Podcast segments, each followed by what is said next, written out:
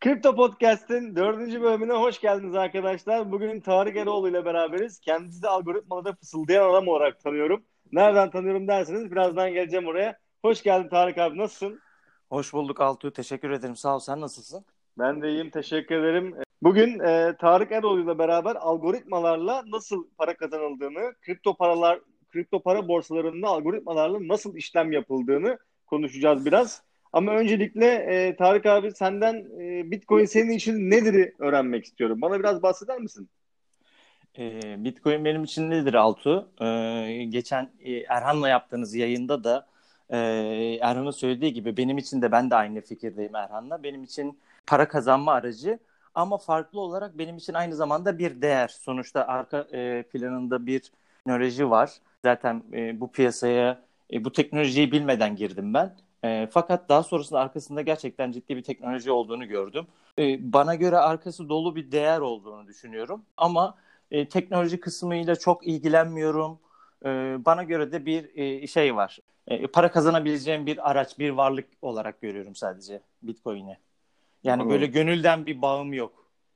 Anladım anladım. Yani evet. ne alırım satarım diyorsun. Benim için hani sonsuza dek. Evet e, evet. evet anladım. Yani mesela şey var e, piyasadan sen de biliyorsun. Böyle 10 yıl bekleyeceğim ben. 10 yıl elimde tutacağım. E, yani ben 10 yıl elimde tutar mıyım bilmiyorum. Tabii ki sürekli piyasanın içindeyiz. Sürekli elimizde Bitcoin olabilir. 10 yıl sonra da olabilir. Alırız satarız. Bir şekilde olabilir. Ama işte bu piyasaya biz fırsat olarak ben görüyorum. E, para kazanma aracı olarak görüyorum. E, blockchain tarafında çok ilgili değilim, çok bilgili de değilim. E, ben genellikle biliyorsun biraz daha trade ve algoritmik trade kısımlarıyla ilgileniyorum. Belki ticari bir karakteristik yapımdan geliyor bu. Hı hı. E, çok fazla blockchain, teknoloji, işte arka planındaki geliştirmeler falan tabii ki duyuyoruz, görüyoruz, okuyoruz ama çok böyle bende heyecan uyandırmıyor açıkçası. Anladım. Peki Satoshi Satoshi ilk duyduğunda aklına ne geldi? Satoshi'yi ilk duyduğumda aklıma yani ilk e, herkeste o çağrışım olmuştur. E, Japon birimi biridir kesin bunu yapan e, Japondur diye aklıma geldi. Daha sonradan tabii ki e, çok fazla bilgim olmadığı için daha sonradan adını çok duydum. Nedir ne değildir bu arka planındaki teknolojiyi öğrendikten sonra işte e, çok ciddi bir matematik, e, kriptoloji birçok e, alana hakim olabilmesi gerektiğini bu teknolojiyi yazanın e, bunu bir kişi de, bir kişiden ziyade bir grup e, ya da birkaç kişi ya da farklı bir e, oluşum bilmiyorum. Tek bir kişi olduğunu ben de düşünmüyorum. Bir kişi e, burada bu kadar konuya hakim, tek başına bunu yapabilecek e, bir kapasiteye sahip olduğunu sanmıyorum. E, yani daha sonradan çok da şey yapmadım. E, adına alıştık. E, Satoshi Nakamoto kim? Bir, bir süre çok hayranlık duydum. Yani böyle bir şeyi bir insan nasıl yapabilir? Ama Peki. hep heyecan veren, hep heyecan veren bir şey olarak bende şey yaptı böyle hani içimde bir e, hala heyecan veren bir şey. Acaba kim? Herkes bunu merak ediyor. Yani bu, bu bunu kim nasıl yapabilir? E, nasıl akıl etti? Nasıl yaptı? E, diye hep böyle bir hem hayranlık duyuyorum e, hem de merak ediyorum açıkçası. Anladım. anladım. Peki gizli olması sende tedirginlik yaratmıyor mu Satoshi'nin?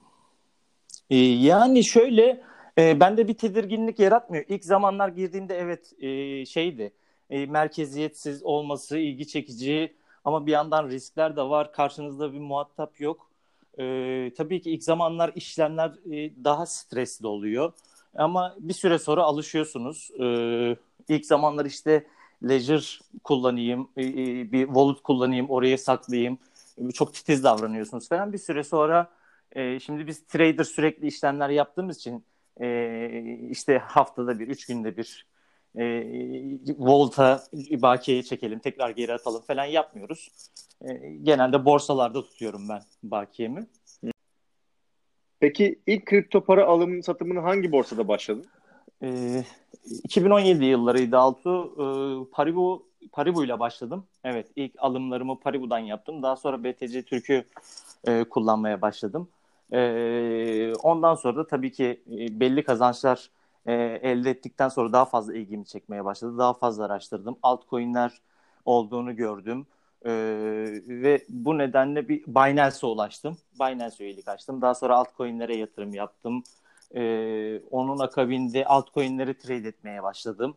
derken e, böyle böyle böyle böyle ilk e, bu macera Paribu'yla ve BTC Türk'le geldi. Türkiye'nin ilk e, büyük borsaları evet. diyebiliriz. Hala da öyleler. Peki o zamanlarla bu zamandaki hacimlerin arasındaki farkı nasıl görüyorsun? Ee, yani şöyle e, ben girdiğim zamanlarda Altu e, tam o çıkış furyası zamanında girdim.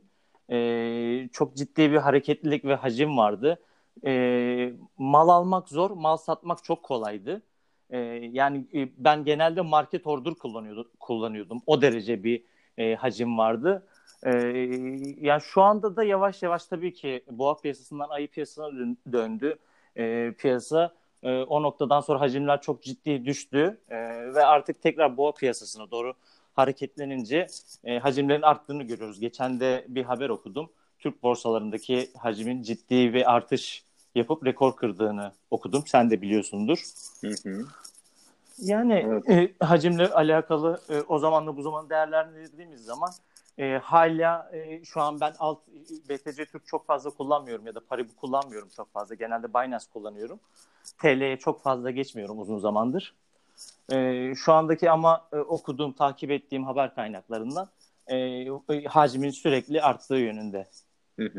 Peki evet. e, bu algoritmalarda sence etkisi oluyor mu? Yani sence piyasada çok bot işlemleri yapılıyor mu? Yani hacmi olmayan tabii ki hacim olmadığı zamanlarda e, işte hacim botları e, kullanılıyor, algoritma algoritmalar kullanılıyor.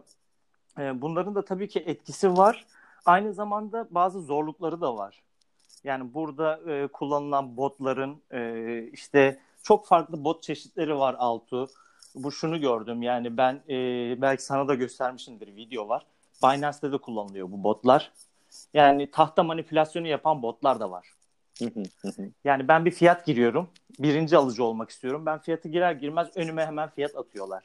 Otomatik. Bunu bot yapıyor. Bunu insan yapamaz. Yani evet, e, gördüm ben de evet, bu tarz şeyler daha önce. Yani bu tarz e, e, birçok bot çeşidi var e, sayısız. Ben bu piyasaya geldikten sonra işte araştırdım.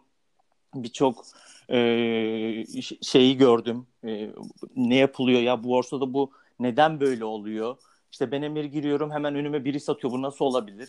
İşte botların çalıştığını e, şey yaptım, öğrendim. Nasıl olabilir? Yani bot nasıl mal alıp satabilir falan. Oradan böyle böyle böyle bir maceraya girdik. E, benim de çok ilgimi çekti. Ama tabii ki buradaki şey e, borsalarda kendi işini yürütmenin peşinde. Hacim botları çalıştırıyorlar. İşte farklı işte tahta manipülasyonu yapan botlar çalıştırıyorlar. Farklı insanlar da yapıyordur. Bunu borsalarda yapıyordur. Bilmiyorum tabii ki ama e, şu anda çok ciddi bir ilginin olduğunu düşünüyorum. E, zaten borsalarda altyapılarını bu algoritmik trade ve e, botlara uygun bir şekilde e, geliştiriyorlar, yapıyorlar. Apiler yaratıyorlar. Evet, doğru. apiler oluşturuyorlar. Bunları daha güvenli hale getirmeye çalışıyorlar. Herkes bu, bu, bu, bu kanala biraz daha entegre olmaya çalışıyor. Bu şekilde. Yani, bildiğim kadarıyla benim de Hindistan'daki e, kripto para hacminin haricinde bir de geleneksel piyasa hacimlerinde de %50 %60'lık bir bot e, kullanım oranı var. Bu da çok önemli bir e, rakam bence.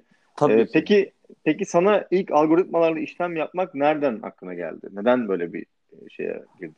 Şöyle altı bir e, işe girdik yani bu piyasaya başladıktan sonra çok trade etmiyordum ben zaten.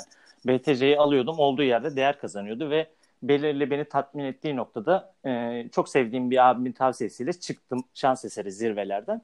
Daha sonra tabii ki kazanç elde ettiğim için ilgimi çekti. Yani trade etmeye başladım. Alayım satayım düşüşe geçtikten sonra biraz daha aldım. Daha fazla düştü. Birazcık daha aldım.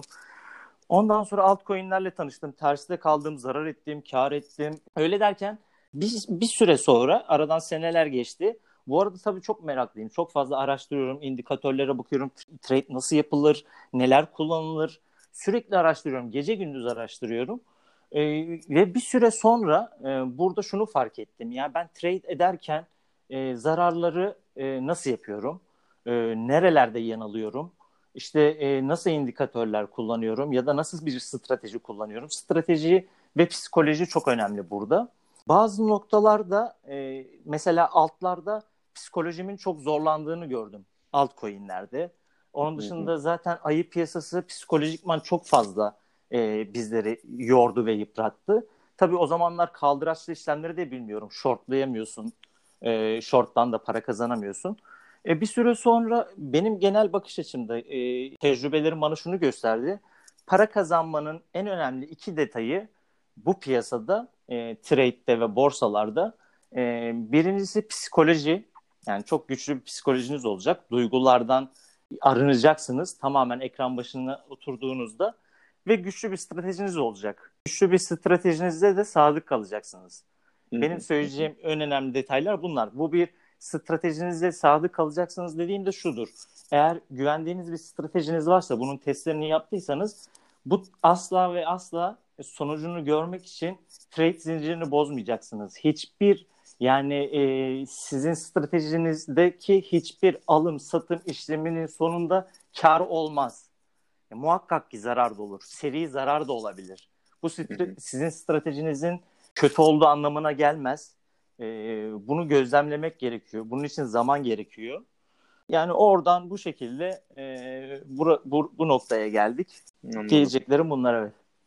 Peki e, sen bu manuel değil de algo trade'e geçmenin sebebi tamamen bu duyguları arın, arındırmaktı değil mi? Anladığım Tab- kadarıyla. Tabii ki tabii ki. Yani e, burada yani duygulardan duygulardan arındırdığın zaman e, daha başarılı işlemler yapıldığını, daha karlı işlemler yapıldığını gördüm. E, demin de söylediğim gibi e, psikoloji yok. Karar mekanizması tamamen sizin belirlediğiniz strateji, e, duygu olmadığı için insanlar şurada çok ciddi şeyler yapıyorlar. E, Altu. Ben bunu da yaşadım. Yani terse düşüyorum, zarar ediyorum ve bu zararı kabullenmiyorum. Döndü döndü diyorum ya. Buradan dönecek diyorum ya da biraz daha alım yapıyorum. Çünkü evet. o zar- zararı kabullenmek lazım. Burada da işte ya stop loss kullanmak çok önemli. E, tabii ki bir yandan da çok volatil bir piyasa. Yani stop loss da e, kullanmak zor bir piyasa bu e, bizim kripto piyasası. E, çok o kadar çok farklı strateji var ki hayal gücüyle tamamen doğru orantılı. Burada e, kesinlikle ve kesinlikle algo trade e, hemen piyasaya girer girmez hiç trade yapmadan yapılabilecek şeyler değil. Yani strateji geliştirme, bir emek vermek lazım. Her şeyin bir bedeli var. E, ben de o şekilde düşündüğüm için algo trade kısmına eğildim. E, psikolojiden yani tamamen bu işi psikolojiden soyutlamak, duygulardan soyutlamak, karar mekanizmasının benim testlerini yaptığım, güvendiğim e, botlarla bunu sürdürmek e, ve üzerinde hala çalışıyorum. Hala geliştirmeler yapıyoruz. Yiğitcan'la beraber. E, biliyorsun bizim ekibi bulan bir ekibini. Şu anda hı hı. algoritmik trade alanına baya bir ARGE e, yapıyoruz, araştırma yapıyoruz, baya bir emek veriyoruz. E, güzel sonuçlar da alıyoruz, çok güzel sonuçlar da alıyoruz. E, bu da bizi motive ediyor. E, tabii ki zorlukları da oluyor. Ama ben heyecan duyuyorum e, bu alanda işlem yapmaya, kendimi geliştirmeye. E, şu anda çalışır 7 tane e, reel testini yaptığımız algoritmamız var. Şu ana kadar e, sonuçları da çok güzel, e, umut verici. Evet. Evet. Sonuç, Senle de paylaşıyorum da, arada. Evet evet onlara, onlara gelecektim ben evet. de. Tam yüzde, yüzde iki binlik işlemlerim var. Evet. Yani ne kadar sürede e, bunlara ulaştın? Şöyle Altu, e, ya ben dediğim gibi e, çok yoğun bir şekilde takip ediyordum. Ekran başında da bütün indikatörleri, çalışma mekanizmalarını, işte strateji nasıl olur, bir indikatör nereden sinyal veriyor, nereden sat veriyor, işte al veriyor, nereden sat veriyor. Birçoğunu araştırdım. Bir süre sonra kafamda farklı şeyler oluşmaya başladı. Farklı stratejiler şey yaptım. Ee, yani benim ben genelde stratejilerimde stop loss mesela kullanmıyorum suyun akışına bırakıyor strateji kendini. E, gittiği yere kadar. Tabii ki en dipten ve en tepeden e, manuel trade'de de e, giremiyorsun. Algoritmalarda da bu çok zor. Periyot bir şey kullanmıyorum. E, zaman dilimi. Yani 10 dakika scalping tarzı çalışan e, algoritmalar değil. Benim kendi tabii ki bu benim kendi stratejim. Ben bunlarda verim aldığımı düşünüyorum. E, bu şekilde ilerliyorum. Burada da tabii ki e, o oranları e, yakalamak e, insanı çok mutlu ediyor. E, çok mutlu tabii. ediyor. E, en son farkındaysan Twitter'da bir paylaşım yapmıştım. Acaba rekor mudur diye %14 bin gibi bir şey var. Oran vardı. İnsanlar inanmadı falan böyle. Bir dolarlık mı işlem diye soranlar oldu. Şey yaptı falan. Tabii ki bir dolarlık bir işlem değildi ama e, 10 bin dolarlık bir işlem de değildi. Oradaki şu var şunu söyleyeyim. Yani strateji kısmına insanlar işte yüzde iki bin e, diyorsun ya yüksek e, oranlarda karlar var. Ya kaldıraçlı piyasada çalışan da var, Binance Futures'ta çalışan da var, BitMEX'te e, çalışan da var algoritma. Şöyle stratejide biz şunu yapıyoruz. Oradaki oran aslında yüzde iki bin verdiğinde yüzde iki bin kar almıyorsun. Tabii ki bir kaldıraçlı borsalarda BitMEX'te e, sen order kaldıraç oranınla riskini belirliyorsun. E, aynı hmm. zamanda bu kaldıraç oranı senin order miktarını da e, kontrat miktarını da etkiliyor. Yani örnek veriyorum e, 2x'de 2x'de o 2000 kontrat açabiliyorken 100x yaptığınızda daha fazla şey yapabiliyorsunuz, kontrat açabiliyorsunuz. Tabii, doğru. E, biz de e, likiditasyonu yani lig olma olayını e, ortadan kaldırmak için e, kasanın e, çok düşük bir kısmıyla şey yapıyoruz. Yani bizim stratejimiz bu. İşlem Aslında yapıyorsun. tabii ki hani, stratejilerin çok detayını vermeyeyim. Ama şöyle hı hı. E, burada e, tabii ki senin yayına özel bazı önemli bilgileri paylaşmak lazım. E, ilgilenen arkadaşlar da bunları dinleyecektir muhakkak. E, burada şuna dikkat etmeleri lazım. Benim yaptığım stratejide şu var. Ya e, mesela 20 bin kontrat açacakken ben 500 kontrat açıyorum. Oradaki kaldıraç oranım cross'ta olduğu için %2000'lik bir kar görünüyor. Ama order size'ım düşük. Çünkü şu anda real test yapıyorum. Ben order size'ımı 50 katına çıkardığım zaman evet o %2000'lik vermiş olduğu BTC karının %2000'lik karşılığını alabileceğim. Hmm. Yani o, oradaki hesaplama çok farklı. Yani, um, umarım anlatabildim Altu. Anladım evet. Yani Peki cross... zarar oranları nasıl oluyor? Zarar oranlarında nasıl bir etki yaratıyor? zarar oranlarında da aynı şekilde e, kar yüzde yani yüzde iki binlik e, kar yani yüzde iki binlik bir zarar olmadı. Yüzde iki binlik bir zarar olmadı. Ee, şöyle e, neden olmadı? Bu sefer yüzde iki binlik bir zarar edersen o zaman çok fazla e, bir anlamı kalmaz stratejinin. Tabii. E, işte yüzde yüzde beş yüzde kapattığı da oluyor. Yüzde sekiz yüzde yüzde iki binle de yüzde beş binle kapattığı pozisyon da var. Yüzde beş yüz yüzde altı yüz zararla kapattığı da var. Hı hı. Ama burada şu var. Yani hiçbir şekilde e, bizim oradaki stratejimiz şuydu. Çok ciddi anlamda hesapladık. Oradaki order size yani kontrat miktarı e, bizim için önemli bir strateji ölçtü. E, biz onu özellikle e, cross alıp cross'ta biliyorsun ana bakiyeyi baz alıyor. Terse düşersen oradan kullanıyor. Bu, bu şekilde de senin lig seviyeni çok aşağıya çekmiş oluyorsun. E, ana kasaya göre e, uygun bir e, kontrat miktarı ayarladık. E, onun bir orantısı var. Bot e, algoritmalar ona göre e, kasadaki bakiye bakiyeye göre kontrat açıyor. E, örnek veriyorum e, bin kontratla bin kontrat açıyor yüzde 40 kar ediyor. Bir sonraki pozisyona daha fa- fazla kontrat açarak giriyor ya da terse düşerse buradaki Hı-hı. şey zarar şöyle mesela yüzde 300'lük yüzde 400'lük zararlar oluyor ama daralmada tabii ki terse düşüyor. Yani hat, tam çıkacak yön yukarı gibi algılıyor.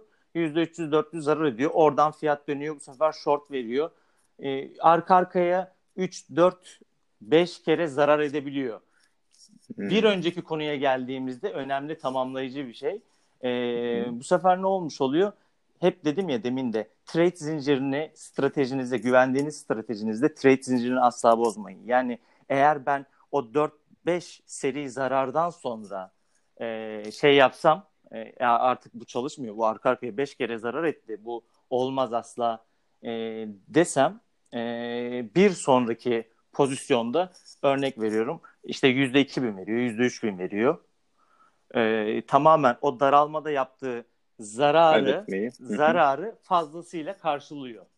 Anladım, evet. anladım. Çok mantıklı. Evet, bu şekilde. Peki yani algoritmik trade'e ilgisi olanlara yani yeni başlayacak olanlara verebileceğin en önemli tavsiyen ne olur? Ee, çok keyifli bir alan. Ee, bu konuda e, özellikle strateji geliştirmek yani e, kendi stratejilerini oluşturmak e, bu konuda da çok güzel hizmet e, veren platform tabii ki e, Paratika var. Paratika'da çok rahat bir şekilde stratejilerini oluşturabilirler, geliştirebilirler, deneyebilirler, sanal işlemlere sokabilirler. Bu noktada dikkat edilmesi gereken dediğim gibi sabır. E, kesinlikle ve kesinlikle öncelikle e, zaten bu algoritmik trade yapacak kişi belli bir e, trade birikimine yani tecrübesine sahiptir. Bu, noktadan sonra belli stratejiler olan kişilerdir. Bunu platform olarak yani benim önerebileceğim Paratika vardır. Ee, onun dışında e, dikkat edilmesi gereken konu trade zinciri ve sabırdır. Yani sabırla gözlemleme. E, backtest sonuçlarına göre yaptıkları doğru ve sağlıklı backtest sonuçlarına göre doğru stratejiyle e, sabırlı bir şekilde reel teste sokmak. E, şunu yapmamaları lazım asla. Ya evet bu e, üç e, şeyde pozisyonda da çok karlı kapattı. Aa harika hemen 10 bin dolar 20 bin dolar para sokayım e, yapmamaları gerekiyor. Hmm. Tabii ki yani biz şu anda içimizde çok ciddi bir heyecan olmasına rağmen çok sabırlı bir şekilde reel testleri bekliyoruz. Yani kafamızda bir tarih var. O zamana kadar e, reel testlerin bitmesini bekliyoruz. Ona göre masaya yatıracağız. Bu şu anda bekleyen, hazırda bekleyen 30-40 tane belki 50 tane farklı strateji var. E, ama e, bütün bunları reel teste sokman ve takip etmen çok zor. E, Altu. Hı hı. O yüzden e, şu anda dediğim gibi e, aktif çalışan 7-8 tane strateji ve algoritma var. E, şu an bunlar üzerinde odaklandık. Bunları takip ediyoruz performansını. İki buçuk aylık olan da var, üç aylık olan da var, bir aylık olan da var. E, sabırlı olmaları, e, araştırmaları, e, dediğim gibi ince noktalara dikkat etmeleri ve pes etmemeleri gerekiyor. Asla ve asla. Çünkü e, ben sayısız kez deneme yaptım. Sayısız sayısız kez e, farklı şeyleri denedim e, değişiklik yaptım. Üzerinde oynadığım oldu. Çok fazla uğraştım. Çok ciddi emek verdim. Ve daha yeni yeni e, şeylerini, güzel sonuçlarını alabiliyorum. E, burada benim en önemli söyleyeceğim şey o olacaktır. Yani sabırlı olmaları, sürekli araştırmaları, pes etmemeleri gerekiyor bana göre. Algoritmik trade'de e, başarı sağladığınızda çok keyifli. E, ama hemen ya bu bunu ben yapamam edemem e, dememek lazım. Anladım. Evet. Yani aslında önemli şey tekrar edelim. E, sabırlı olmak, hiç pes etmemek. Tabii ki, tabii Ve... ki aynen.